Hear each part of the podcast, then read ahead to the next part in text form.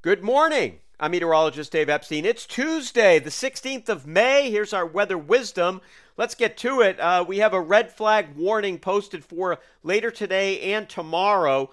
That red flag warning is basically a high fire danger, and that's because the relative humidity is very low. We have high temperatures and low dew points, dry air, and that means a lot of evaporation things are tinder dry out in the woods, and we've already seen some brush fires yesterday up around the Lynn area. And uh, we have to be careful if you're out using any open flame because the fire danger is so high. And with the wind whipping things around, this could be serious if areas do see brush fires this afternoon. By the way, we are sponsored by Clover Food Lab, cloverfoodlab.com slash Dave. Check out their prepared meal boxes. They are fantastic. Again, cloverfoodlab.com slash Dave. Five bucks if you've never done it before.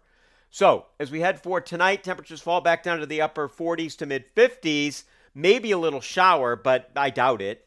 Then as we head for Wednesday, it's cooler by about 20 degrees. Still, you know, in the low 60s. Still that gusty wind and still the high fire danger.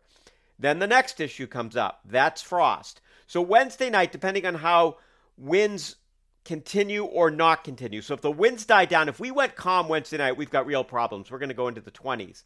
If the wind stays up most of the night, we'll be in the 30s and the frost will not be as widespread.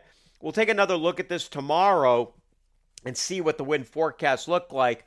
Uh, I'm hoping that the winds keep, keep up because that will keep the air stirred up and prevent us from really having a serious frost or even a freeze, especially west of 495 and between 495 and 128, places like Norwood, maybe Bedford, you get down to the cranberry bogs down in the vineyard, uh, parts of the Cape, things like that, low areas, that's where there also could be a frost or a freeze.